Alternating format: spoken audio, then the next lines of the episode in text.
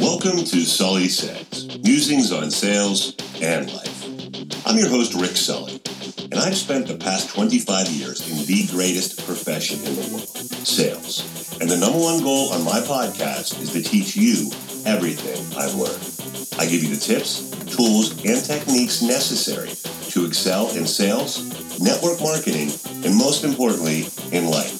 So listen, learn, and enjoy the journey.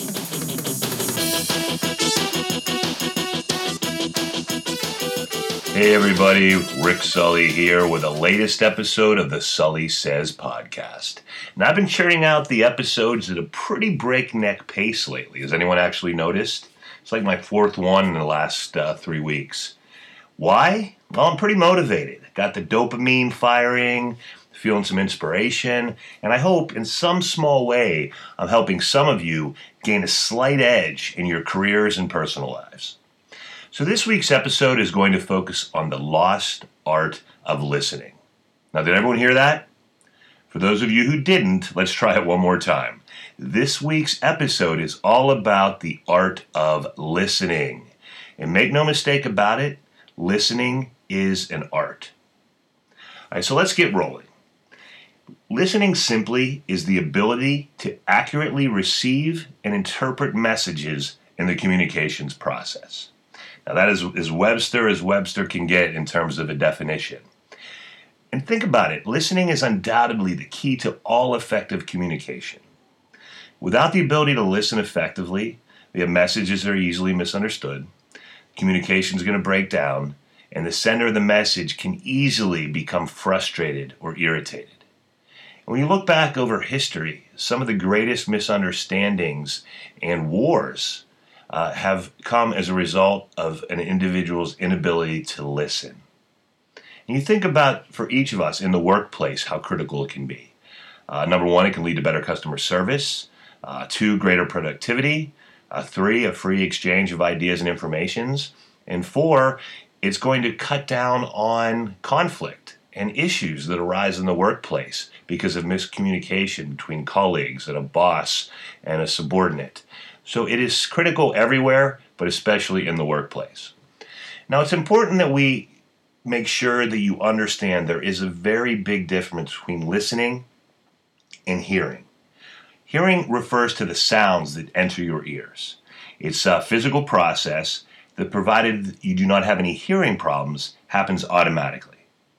Now, listening requires more than that. It requires focus and then concentrated effort both mental and sometimes physical as well.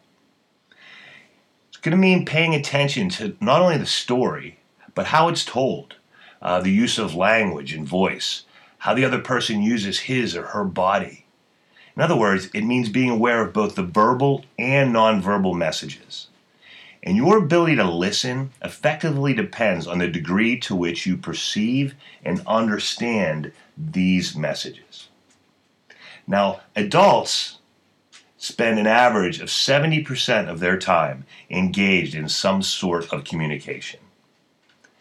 Of this, research shows that average of about 45% is spent listening, compared to 30% speaking, 16% reading, and 9% writing.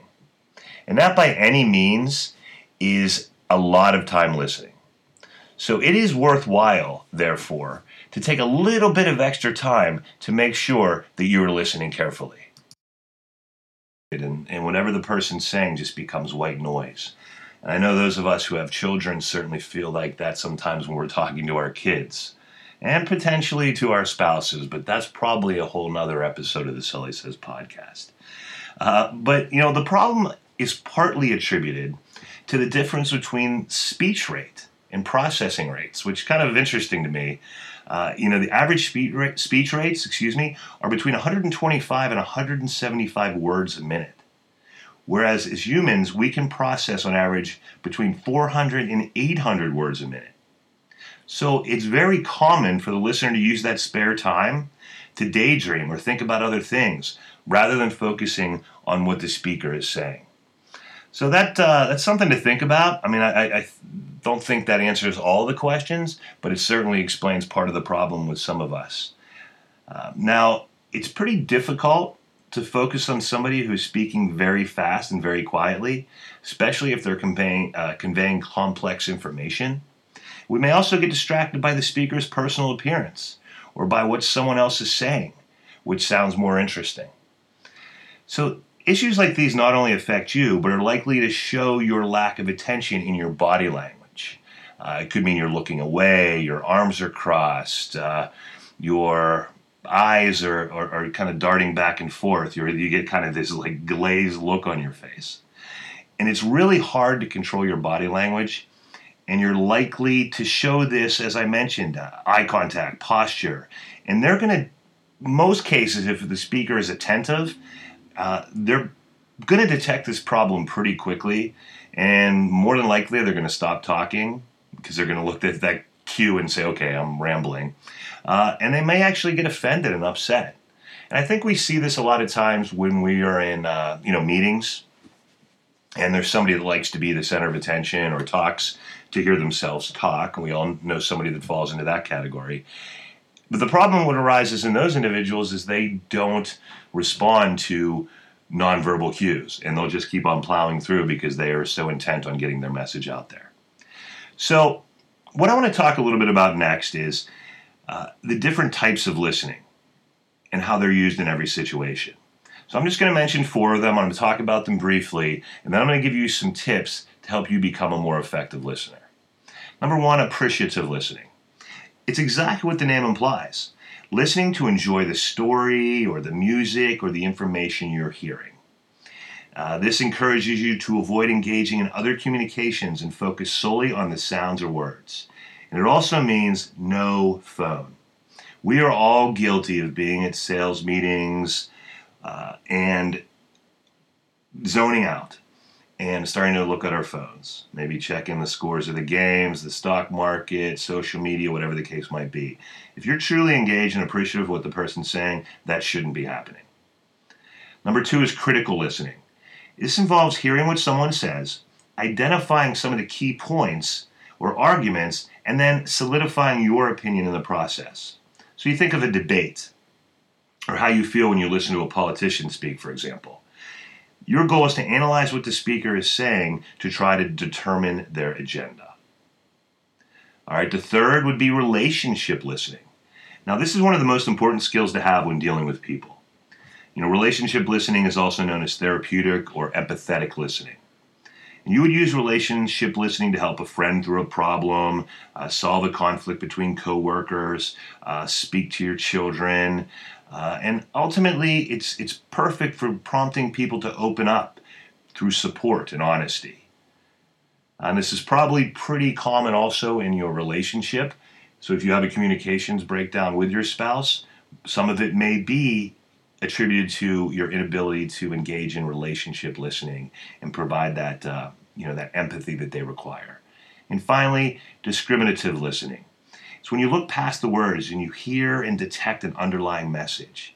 Now, this is really important for someone who does online marketing or potentially uh, telephone sales uh, because you know you're you're really uh, it's it's critical I guess to try to find little cues there because you don't have the advantage of looking at body language or tone changes or volume of someone's voice to determine what the speaker really thinks and feels. Uh, so you need to become better discriminative listener as you engage more and more via texts and Facebook and snappy tweets and so forth. So ask yourself the question now that you know the four different types of listening, which one are you? In which areas do you struggle and potentially seek improvement? All right, so now I'm going to give you 10 quick tips to help you develop effective listening skills. Number one, you have to be fully in the moment. We talked a little bit earlier about, you know, speaking to someone and finding that they're distracted and not really listening to you. It's probably made you feel annoyed, frustrated, disrespected and you may even become angry and shut down the conversation. This is again, I, I, keep coming back to you know your relationship with your children, your spouse. You'll see this the most often because this is where you're going to engage in really intimate, intense conversations. Uh, but it's, it's it's so vital to be fully present in that moment. If something else is on your mind, maybe like a telephone call you have to make, an appointment, a text you need to answer to, let them know that Give them that courtesy, do what you need to do, and then say, you know what, I'm ready, I'm fully in the moment. And this is going to go a long way to really solidifying the communication between you and that individual, and any individual for that matter. So be attentive, but also relaxed.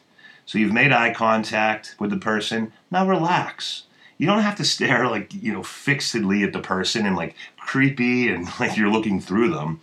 You can look away now and then and carry on like a normal person. Uh, but just be attentive. Uh, you know, and I, I like this. Uh, you know, Webster. I've quoted the, uh, earlier when we talked about listening, but the dictionary says that to attend to another person means to be present, give attention, apply or direct yourself, pay um, pay attention, and remain ready to serve. So it's important that you screen out these distractions like background activity and noise that might be going on.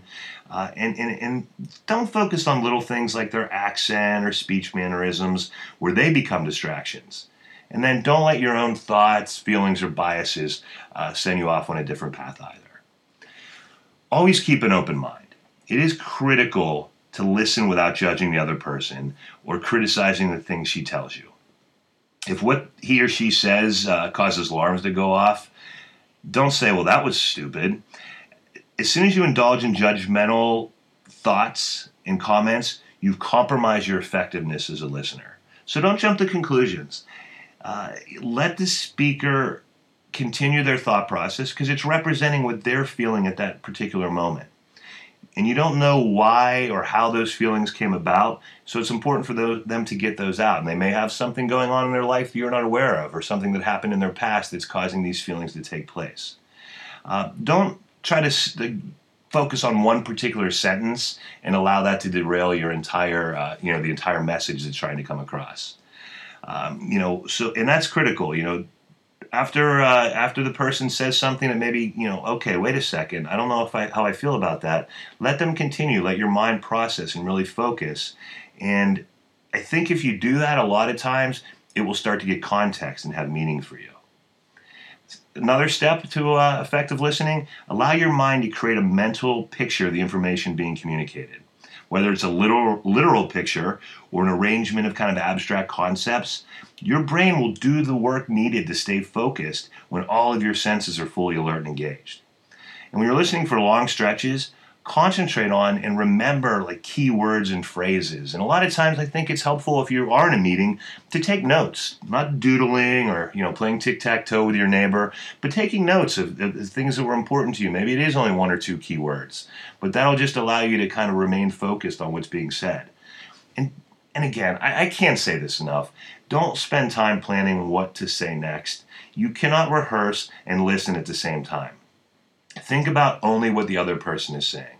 And I listen, I'm incredibly guilty of this because I'm a very uh, analytical person uh, in some respects, and I'm also, uh, you know, I, I put, take a lot of pride in my communication. So I want to make sure what I say is very concise and and engages people. So I will start thinking about that. I will start rehearsing it. So I'm going to make a conscious effort to stop doing that.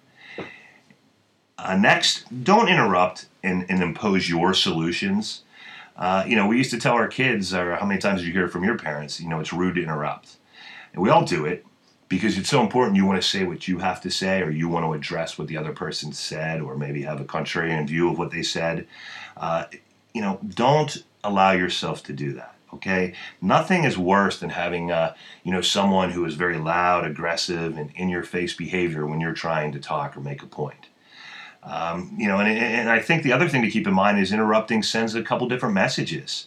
Uh, I'm more important than you are. Uh, what I have to say is more interesting, accurate, or relevant. I really don't care what you think. Uh, I don't have time for your opinion. And this really isn't a contest. I mean, the conversation, excuse me, it's a contest, and I'm going to win. And you know, it sounds kind of juvenile, but those are all legitimate uh, interpretations of what happens when you're interrupting someone. And as we said earlier, we all think and speak at different rates. If you're a quick thinker, an agile talker, then the burden falls to you to kind of relax, slow down, let things kind of materialize, and then when there's a pause and the opportunity presents itself, then you can jump in. Clarifying questions is another way to become a better listener. If you don't understand something, then ask the speaker to explain it to you. But don't interrupt. Wait for the pause, as I said earlier. Then say something. Hey, could you back up a second? I didn't quite understand what you just said. that advice right there will help you avoid so many issues in your day to day communications with people at work, at home, and it will really change the level of engagement because now you have a better understanding of what the person is saying. Ask questions only to ensure understanding. You know, if you have a colleague that's really excited to tell you about an upcoming vacation they have and all the exciting things they're going to do, and uh, they make mention like, oh yeah, and we're gonna, you know, I'm gonna meet up with an old friend of mine. Uh, I think you know Bill. He used to work here, and then you sabotage the conversation. And say, oh my gosh, Bill, how is Bill? I, I remember this great story when you know Bill and I went out, and what you've basically done is you've taken the stolen their thunder. You've taken away all their enthusiasm and passion of their story, and you've taken it off in a different direction because you wanted to make it about you. Let them tell their story. If you are going to ask questions, ask questions that pertain specifically to them and what they're going to do. Because that, my friends, is so important to become a better listener. All right, next thing I want you to do is try to feel what the speaker is feeling. You know, the old saying, you know, put yourself in their shoes. Uh, if the person is telling an emotional story, uh, you know, a sad story, then I think it's realistic for you to kind of feel that kind of sadness and pain. There's a my last lecture, or the last lecture by Randy Pausch. He was a professor at Carnegie Mellon University, and he was diagnosed with cancer. And he kind of gave his last lecture advice to everybody uh, out there on how to live your life. And you can't help but just feel the emotion as he's giving this speech, and, and then starting to feel your own emotion, the sadness for him and his family and his his students, and then ultimately sadness for yourself because you may be thinking about your own mortality or the death of someone close to you. But whatever it is, a good storyteller, a, a, person who's captivating, will make you go on that ride with them, whether it's sadness or joy or uh, you know adventure. And to me, that's the fun part of listening. All right, so experiencing all those things with that person and being in that moment with them. And if you can do that, you're going to notice things like you're going to lean forward, you're going to nod your head, you're going to be fully engaged. And in some cases, you may laugh out loud with them, you may cry. And that is probably the peak of becoming the best listener you can be. And it's also a tribute to the ability of the speaker that they're able to captivate you like that. Always give feedback to the speaker uh, with things like, "Oh my gosh, you that, that, that's great. You must be so excited," or "Oh gosh, that sounds so awful. How you holding up?" Or you know, I, I can see that this is you know this is really weighing on you. Is there anything I can do to lighten your burden? anything's like that. And sometimes it's just as simple as a nod of the head or a shake of the head or a facial expression. If they're talking about a, maybe a near miss this morning on the way to work in their car, and you grimace along with them. Things like that are so uh, powerful and they make the speaker feel like they've made a connection with you. And, you know, I, I don't think it's okay to say things like, you know, fillers as speakers. Uh, we don't want to use those. But as listeners, sometimes it's okay to say, mm hmm, or uh huh, or I understand, you know, little things like that, just to ensure that there's a connection between the two of you. Uh, and finally, pay attention to what isn't said. The speaker is also going to give you nonverbal clues. Now, obviously, when we're dealing on uh, you know social media or on the internet and text messages, this is what leads to a lot of issues because you don't have the advantage of nonverbal cues. Now, emojis have helped. If someone's being sarcastic, they may roll their eyes and and, and so so forth with an emoji. But other than that, it's very hard to interpret. But when you're in front of a person, you can totally detect enthusiasm, boredom, irritation uh, you know, just looking at the expression around their eyes, the way their mouth is set, their shoulders. These are clues that you cannot not ignore. So when listening, remember, words only convey a fraction of the message. All right, so one of my final thoughts about listening, I'm going to wrap things up for you today, is I believe that active, engaged listening shows uh, the ability to have uh, like a curiosity an open mind, and a desire for continuous growth. Every conversation is an opportunity to learn. You're looking to discover something new and, and have the potential to teach them something. Um, be open to new ideas and new ways of seeing things. Uh, your point of view is not the only point of view. Uh, and I think if you take this a step further when it comes to things like listening to podcasts or books on tape or presentations at sales meetings or any meetings for that matter, and have an open mind and be willing to, to engage and learn, you will become a better person all the way around because now you'll have knowledge that you didn't have before, and knowledge is truly a gift. So I want to thank all of my loyal Sully Says listeners. I am uh, so grateful for your feedback and support. For all you first timers out there, welcome aboard. Uh, hopefully, it was a worthwhile investment of your time. If you were listening, hopefully listening, and like what you heard today, please do me a favor. Share the Sully Says podcast with your friends, your family, your colleagues so they can listen to. And do me a huge favor if you have a chance, subscribe and review the Sully Says podcast because it makes a big difference to me. So thanks again, everyone. I will be back again soon with another transformative episode of the Sully Says podcast.